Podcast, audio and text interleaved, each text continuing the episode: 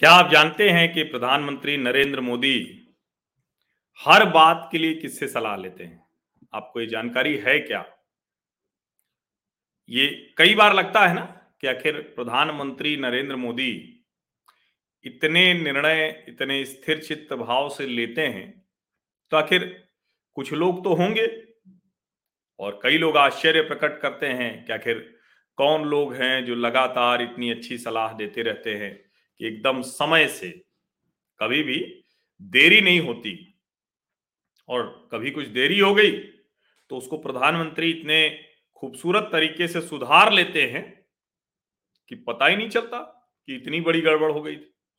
तो आखिर इतने शानदार सलाहकार जो प्रधानमंत्री के पास हैं, उनके बारे में देश को पता क्यों नहीं लगता?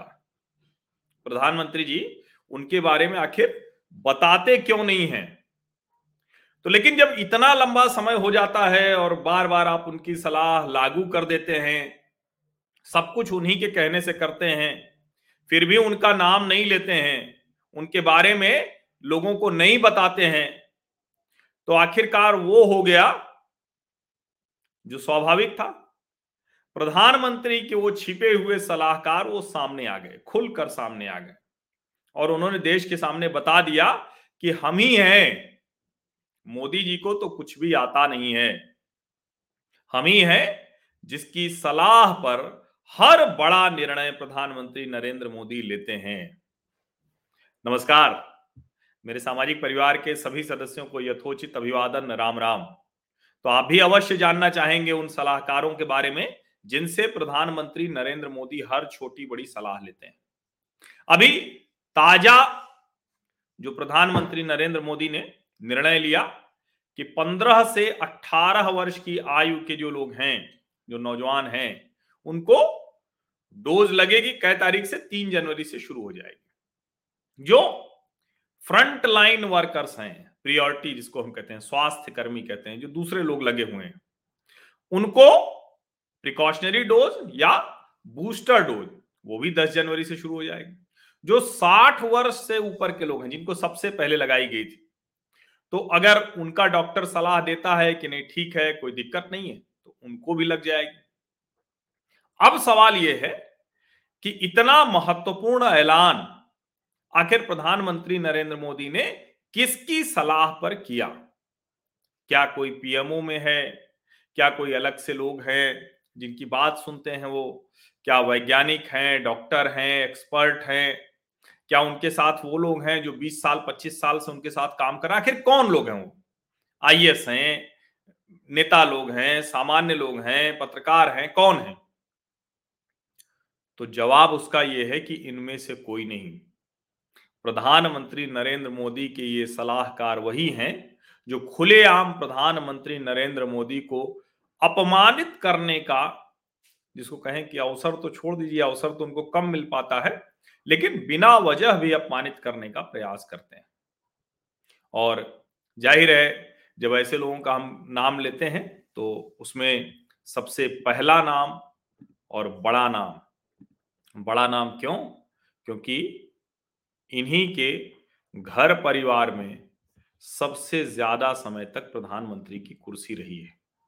जी, श्रीमान राहुल गांधी जी, जैसे ही प्रधानमंत्री नरेंद्र मोदी ने ऐलान किया। थोड़ी देर बाद उनका ट्वीट आया। हालाँकि थोड़ी देर बाद नहीं आया, वो ट्वीट आज आया और उस ट्वीट में उन्होंने लिखा, केंद्र सरकार ने बूस्टर डोज का मेरा सुझाव मान लिया है। ये एक सही कदम है। देश के जन जन तक वैक्सीन व बूस्टर की सुरक्षा पहुंचानी होगी। और ये उन्होंने कोट किया था, एक ट्वीट उनका था, जिसको उन्होंने कोट किया था। और वो कोट ट्वीट जानना ज़रूरी है, क्योंकि उसी से समझ में आएगा कि कैसे प्रधानमंत्री को वो सलाह का, सलाह देते रहते हैं कैसे प्रधानमंत्री चुपचाप उनकी बात सुनते रहते हैं समय समय पर। ये देखिए, ये इन्होंने लिखा था majority of our population still not vaccinated when will GOI begin booster dose shots ये 22 दिसंबर को इन्होंने ट्वीट किया था। और पूरा बताया था कि कितना है, कितना नहीं है। अब देखिए, ये रिक्वायर्ड वैक्सीनेशन रेट बता रहे हैं वो, जबकि ये सब उन्होंने ज़ाहिर है कि बड़ी कोशिश की होगी कि कोई चैनल चलाए तो उनको एनडीटीवी मिला। जबकि ये चाहते तो सीधे जो कोविन का डैशबोर्ड है, उसी से बता देते। वो बहुत स्पष्ट तौर पर बताता है कि कितने टीके लगे, कितने लगने हैं, कितना लगना चाहिए। तो एक तो सलाहकार है श्रीमान राहुल गांधी। इनकी हर बात मोदी जी मानते हैं। कभी डर के, कभी दबाव में, और कभी कभी ऐसे भी मान लेते हैं, क्योंकि ये इतने साल बुद्धिमान व्यक्ति हैं, सलाह देते रहते हैं। तो ये इनको आप जान लीजिए। एक और सलाहकार हैं, पश्चिम बंगाल से हैं, सांसद हैं, और इनकी सलाह प्रधानमंत्री नरेंद्र मोदी खूब सुन रहे हैं। ये हैं महुआ मोइत्रा। महुआ मोइत्रा जी तृणमूल कांग्रेस की सांसद हैं। और ये पता नहीं क्या इन्होंने लिखा हुआ है, ये तो हले लूजा क्या है, ये तो कुछ ईसाई धर्मांतरण के समय, मतांतरण के समय हमने सुना था।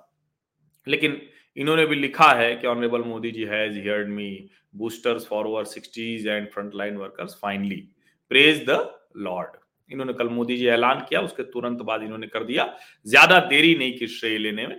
अच्छा किया, श्रेय लेना है तो ऐसे ही लेना है, ये थोड़ी नहीं चलेगा कि मोदी जी हर बात इन्हीं लोगों से पूछ पूछ के करते हैं और उसके बाद इनके बारे में बताते भी नहीं लोगों को। बताइए, सफ़ाई कर्मियों का सम्मान करते हैं, फूल फेंकते हैं, उनके साथ ज़मीन पे बैठ जाते हैं काशी में, प्रयागराज में वो जाकर पैर धुल लेते हैं। मतलब वो सब काम करते हैं सबको श्रेय देते न राहुल जी को दिया, ना महुआ जी को दिया तो दोनों खुल के मैदान में आ गए और आना भी चाहिए।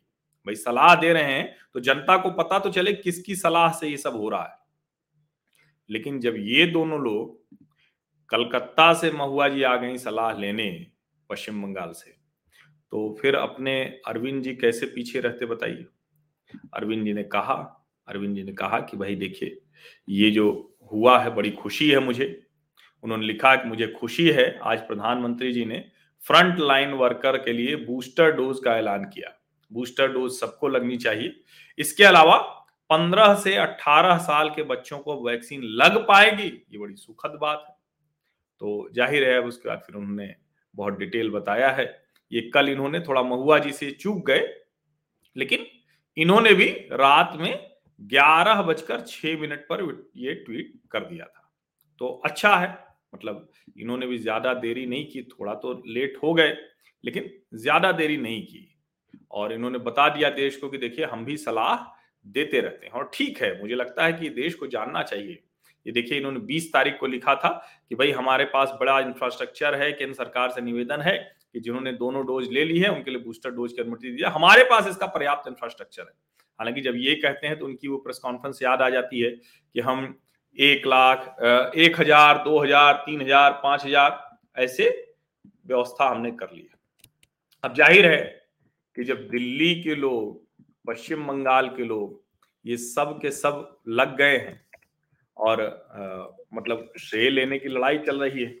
तो जैसे मोदी जी के मोदी जी से लड़ना है ना तो मोदी जी से लड़ने के लिए होता क्या है कि सबको दिखता है कि भाई ये 2024 की लड़ाई चल रही है इसमें थोड़ा पीछे हुए अब इसी चक्कर में वहाँ जाके बड़ा लड़ गए सब। कहा? गोवा में बहुत लड़ाई हो गई है। वो ममता जी कह रही हैं कि कांग्रेस का तो कोई मतलब नहीं है और जिसको आना है भाजपा से लड़ाई में, वो हमारे पीछे आए। कांग्रेस तो कह रही है कि ममता जी सारी लड़ाई खराब कर रही है। तो उसी में अरविंद जी भी कूदे। और अरविंद जी ने कहा कि क्या तमाशा है, गोवा में तो कोई पार्टी ही नहीं है, इसका कोई वोट शेयर ही नहीं है। तो पूछना चाहिए कि भैया तुम्हारा क्या वोट शेयर है? तो खैर तो महुआ जी लेकिन सबसे तेज निकली। गोवा की प्रभारी भी हैं, उन्होंने सबसे तेज़ी में श्रेय ले लिया मोदी जी को सलाह देने का। उसके बाद अरविंद जी आए। राहुल जी आज सुबह नौ बजे उन्होंने ये ट्वीट किया है। तो राहुल जी भी थोड़ा सा पीछे रह गए, लेकिन प्रयास उन्होंने भी किया।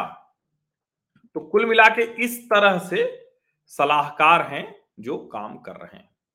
लेकिन अब ज़ाहिर है कि जब विपक्ष का चेहरा बनने की कोशिश हो रही है तो उसके बीच में एक और लड़ाई लड़ने वाले सज्जन है। और उन सज्जन का नाम है श्रीमान उद्धव ठाकरे जी। अब ज़ाहिर है, उद्धव जी की शायद अभी तबीयत कुछ कम ठीक है, स्वास्थ्य कुछ कम ठीक है तो उनकी जगह पर जो उनके बेटे हैं, आदित्य ठाकरे, वो मोर्चा संभाले हुए हैं। और उन्होंने एक ट्वीट किया, उन्होंने ट्वीट किया I am glad that two of these most important request made on seven twelve और ये बहुत तेज़ी में उन्होंने ट्वीट किया था। पता नहीं क्यों ये चैनल वाले समझते नहीं है। दिल्ली से बाहर जाते नहीं और ये मतलब ठीक है, महुआ मोहित्रा अगर सेलिब्रिटी टाइप रहती हैं पेज थ्री पे भी दिखती हैं तो आदित्य ठाकरे कोई कमज़ोर थोड़ी ना भाई। वो तो माया नगरी मुंबई में रहते हैं, मुख्यमंत्री के बेटे हैं, बाला साहब के पोते हैं और बहुत उनका भी बड़ा प्रभाव और माया नगरी में तो वो सबसे ज़्यादा सेलिब्रिटी है।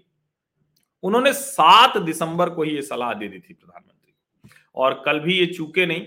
उन्होंने कोट किया ट्वीट को और लिखा, ये जो मनसुख मांडविया जी को चिट्ठी लिखी थी, उसका डिटेल बताया और कहा कि देखिए अच्छा है और लिखा इन्होंने I am glad that two of these most important request made on seven twelve are accepted अब यहाँ ये सवाल खड़ा होता है। मोदी जी, राहुल जी की हर सलाह, मोदी जी केजरीवाल जी की हर सलाह मोदी जी, आदित्य ठाकरे की हर सलाह, मोदी जी, महुआ मोइत्रा की हर सलाह। ये सब सुनते हैं, सब मानते हैं। ये देखिए चिट्ठी है मनसुख मांडविया को जो आदित्य ठाकरे ने भेजी थी। तो आखिर लोकतंत्र क्या है? लोकतंत्र तो यही है कि संघीय ढांचे में राज्यों से पूछा जाए और बाकायदा राज्यों के साथ प्रधानमंत्री की बैठक हो रही है, इसको बाकायदा सबको बताया गया। लेकिन उसके बावजूद अगर ये कहा जाए कि मोदी तानाशाह है, मोदी फांसीवादी हैं, भाजपा किसी की सुनती नहीं, सरकार में कोई बात नहीं होती है, केंद्र के साथ कोई संबंध नहीं है तो इसको कैसे देखना चाहिए? ये बड़ा महत्वपूर्ण है। तो प्रधानमंत्री मोदी हर बात के लिए जिनसे सलाह लेते हैं, उनके बारे में मैंने आपको बता दिया। लेकिन प्रधानमंत्री नरेंद्र मोदी तो सलाह मानते हैं, संघीय ढांचा भी मानते हैं, राज्यों की चिट्ठियाँ भी मानते हैं सब कुछ मानते हैं। उसके बावजूद क्यों लोकतांत्रिक तौर पर पूर्ण बहुमत से चुनी हुई सरकार का तमाशा बनाने के लिए अराजकता करने की कोशिश होती है? यह सवाल भी तो पूछा जाएगा। और इतने सलाहकार, ज्ञानी, विद्वजन हैं तो इन सब के पास अपनी अपनी सरकार है। वहाँ आदर्श व्यवस्था क्यों नहीं लागू कर पाते? क्यों संकट वहाँ खड़ा हो जाता है? महाराष्ट्र और दिल्ली का संकट हमने देखा है। पश्चिम बंगाल के बारे में तो बात ही क्या करें, वहाँ तो दूसरी तरह की स्थितियाँ हैं। ये जानना, समझना बहुत आवश्यक है। आप सभी का बहुत बहुत धन्यवाद।